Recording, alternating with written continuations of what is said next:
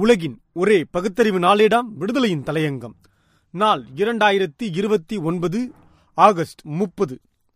சாமியார்கள் ஜாக்கிரத்தை கோவை மாவட்டம் வெள்ளையங்கிரி மலையில் ஈஷா யோகா மையம் சட்ட வரம்புகளை மீறியும் உரிய அனுமதிகள் பெறாமலும் பழங்குடி மக்களுக்கு சொந்தமான நிலங்கள் மற்றும் வன நிலங்களை ஆக்கிரமித்தும் பல்லாயிரம் சதுர அடி கட்டடங்களை கட்டி தொடர்ந்து விழாக்களை நடத்தி வருகின்றது. இவ்வாறு அனுமதியின்றி சட்ட விரோதமாக வன நிலங்களிலும் பழங்குடி மக்களுக்கு சொந்தமான நிலங்களிலும் ஈஷா யோகா மையம் செயல்படுவதை எதிர்த்து போராட்டங்கள் தொடர்ந்து கொண்டுள்ளன. இதனைத் தொடர்ந்து வெள்ளையங்கிரி மலை பாதுகாப்பு சங்கத்தின் தலைவரும் தமிழ்நாடு மலைவாழ் மக்கள் சங்கத்தின் கோவை மாவட்ட பொருளாளருமான முத்தம்மாள் சார்பில் சென்னை உயர்நீதிமன்றத்தில் வழக்கு தொடுக்கப்பட்டது.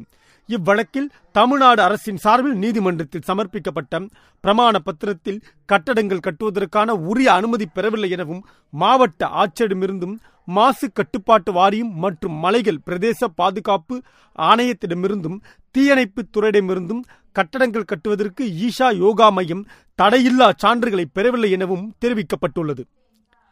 இக்கரை புலவம்பட்டி கிராம ஊராட்சியும் அனுமதி வழங்கவில்லை எனவும் வழிபாட்டு கட்டடங்கள் கட்ட மாவட்ட ஆட்சியர் அனுமதியும் வழங்கவில்லை எனவும் உயர் நீதிமன்றத்தில் தெரிவிக்கப்பட்டுள்ளது. இதற்கு எதிராக ஈஷா யோகா மையத்தின் சார்பில் எந்த ஆவணங்களையும் சமர்ப்பிக்கவில்லை.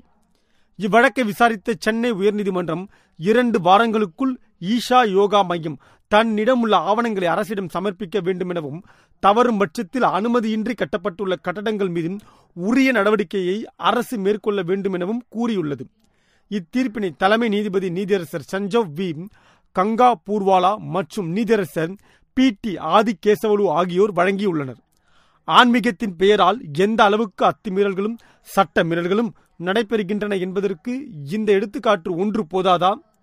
இந்த குற்றவாளி நடத்தும் ஆன்மீக நிகழ்ச்சிகளுக்கு குடியரசுத் தலைவர் பிரதமர் போன்றவர்களும் வருகை தருகின்றனர் என்றால் எத்தகைய வெட்கக்கேடும் தீர்ப்புகள் என்னவாகும்? ஏற்கனவே இந்த ஆசாமி மீது பல்வேறு வழக்குகளும் நிலவியில் உள்ளன. இது போன்ற வேடதாரிகள் விடயத்தில் எல்லாம் நீதிமன்றங்கள் சுயோமோட்டோவாக நடவடிக்கை எடுக்க வேண்டியதுதானே? வடக்கே இப்படித்தான் ஒரு சாமியார் ராம்தேவ் என்ற ஆசாமி ரொம்பவே ஆட்டம் போடுகிறார். அவர் மீது வருமான வரி தொடர்பான வழக்குகள் உண்டு. எந்த வித விஞ்ஞான அடிப்படையும் இல்லாமல் மூலிகை மருத்துவ வியாபாரியாக கொள்ளையடித்துக் கொண்டுள்ளார். இவருக்கு இசட் பாதுகாப்பு ஒரு கேடாம். ஊப்பியில் சாமியார் ஒருவரே முதலமைச்சர் ஆகிவிட்டார் காவிகளின் ஆட்சியில் என்னதான் நடக்காது எல்லாவற்றிற்கும் சேர்த்து இரண்டாயிரத்தி இருபத்தி நாலு மக்களவைத் தேர்தலில் மக்கள் பாடம் கற்பிக்க தயாராக இருக்க வேண்டும். எச்சரிக்கை.